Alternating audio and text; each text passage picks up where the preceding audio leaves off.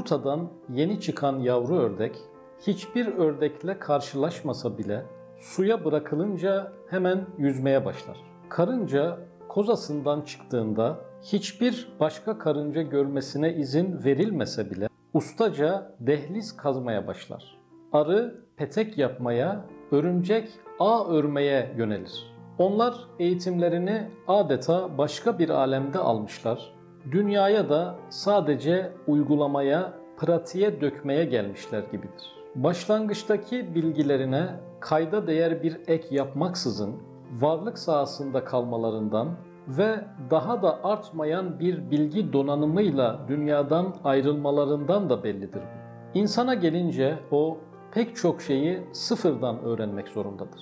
İnsan yetenek ve potansiyelleri bakımından diğer varlıklardan her ne kadar üstün olursa olsun hep bir bilgi sorunuyla da yaşar. Kelimenin gerçek anlamıyla öğrenme insana mahsustur. O beşikten mezara kadar hep yeni şeyler öğrenir. Bu yönüyle insan varlıkların bilgiye en muhtaç olanı ve aynı zamanda kendisine gereken bilgilerin sürekli artmasıyla da en cahil olanıdır. İnsan ömrü eğitim almakla, öğrenmekle, hazırlanmakla, yetişmekle geçer. Eğitimini alan, öğrenimini gören, yeterli tecrübeyi kazananlar ölüm karanlığında birdenbire gözlerden kaybolurlar. İnsan edindiği bu deneyimleri tam kullanmaya başlayacakken üstelik en tecrübeli çağlarında dünyadan ayrılır.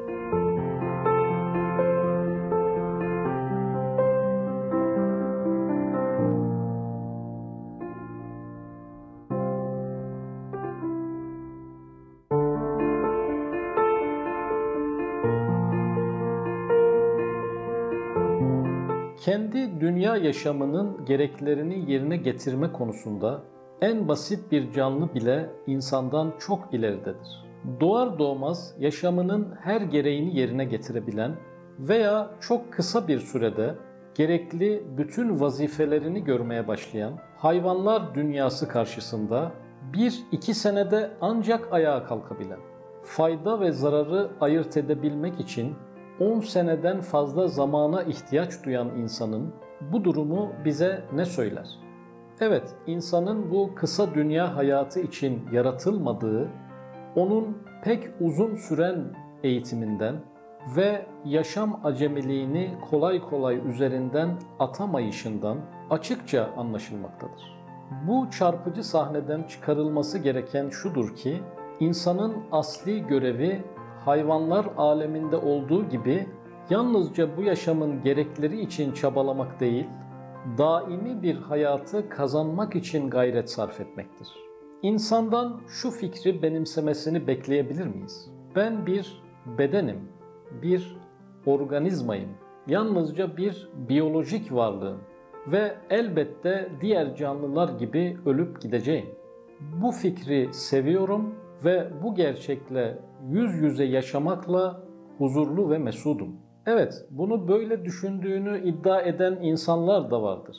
Fakat en küçük hastalıklarında hastaneye koşan, yaşlılık yıllarını doktor doktor gezerek harcayan bu insanların birkaç sene daha yaşamak için çırpınmaları, benimsediklerini iddia ettikleri bu fikrin onlarda pek yankı yapmadığının bir kanıtıdır. Ahirete inanmadığı halde yokluk fikrinden rahatsızlık duymayan ve aksine bundan memnuniyet hisseden sağlıklı bir kafaya rastlamak olanaksızdır. Fikir gücü deha seviyesinde olan filozoflar ve düşünce insanları bile insanın yok olmaktan başka çaresi olmadığına dair sağlam ve sağlıklı deliller, tatmin edici izahlar ortaya koyamamışlardır. İnsanın parantez içinde yoklukla biten hayatını mantıklı bir zemine oturtabilene ise hiç mi hiç rastlanamaz. Ölüm gerçekten bir yok oluş olsaydı, böyle sarsıcı bir gerçek vicdanlara öyle bir aksederdi ki kimse bir iş yapamaz. Herkes bunalım içinde bir hayat yaşardı.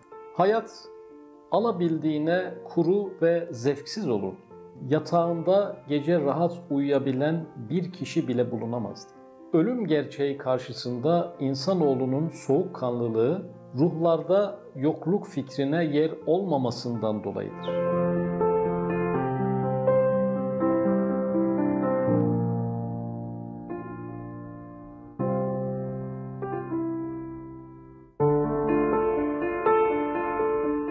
Ahirete inanmayan insanlar da dahil olmak üzere insanoğlunun yaşamdaki heyecanı, hayata bağlanışı, yaşamı dinamik bir şekilde sürdürebiliyor olması yokluk meselesine tam olarak inanmadığının bir göstergesidir.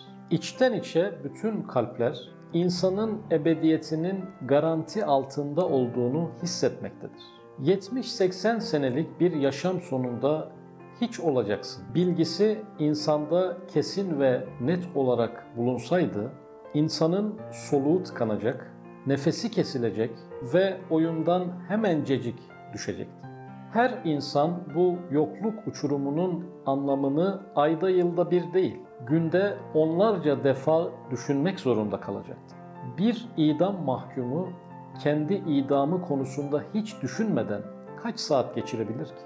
Şair şöyle demiş. Hiç kimse infaz hücresinden sehpaya giden yolda uyuyamaz. Ama hepimiz anne karnından mezara giden yolda uyuruz.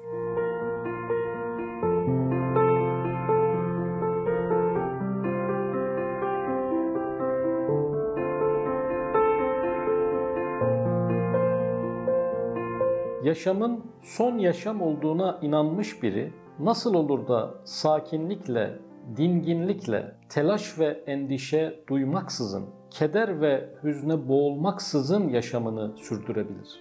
İşte bu ancak patolojik bir vaziyettir. İnsan kalbinin selameti ve aklının sukuneti ancak kendini ebede namzet gördüğü andan itibaren başlayabilir. Ebediyet ciğerlerin nefesle yaşaması gibi kalbin büyük gıdasıdır ve ruhun en dinmez çığlığıdır.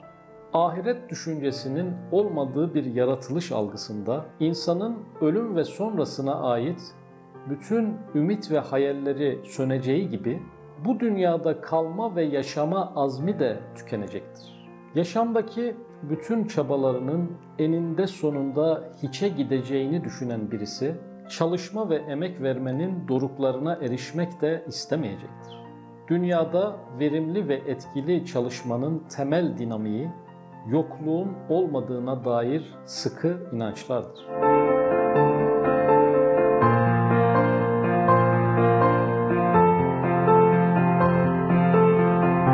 İnsan ebediyetle yoğrulmuş bir hamura sahiptir. İnsan ebede uygundur. Ebede layıktır ebede namzettir. Ebed için yaratılmıştır. İnsanın sarsılmaz, yorulmaz, dipdiri duygularından biri sonsuz olma, ebedi olma arzusudur. Onun en derin korkuları da ölmekle, yok olmakla ilgilidir. İnsanların kendilerinden sonra anılmak istemeleri, öldükten sonra kalıcı olmak amacıyla geriye eserler bırakmaları da yine ruhlarındaki bu ölümsüzlük ve ebediyet arzularıyla ilgilidir. Burada Herman Hesse'den bir alıntı okumak istiyorum. Belki diye geçirdi içinden. Tüm sanatın, tüm usun kökeni ölümden duyulan korkudur. Bizler ölümden korkarız. Gelip geçiciliğimiz tüylerimizi diken diken eder. Boyuna çiçeklerin sararıp solduğunu, yaprakların döküldüğünü görüp hüzünlenir, bizim de ölümlü olduğumuz ve çok geçmeden sararıp solacağımız bilincini yüreğimizde taşırız. Sanatçıyız da resimler, heykeller mi yapıyoruz? Ya da düşünür kişileriz de belli yasaları araştırıyor, düşünceleri belli kalıplara mı dökmek istiyoruz? Bunu o büyük ölüm dansından bir şeyler kurtarabilmek bizden daha uzun süre ayakta kalacak bir şeyler ortaya koyabilmek için yaparız. Yok olma endişesi insanın en derin, en yerinde kaygısıdır.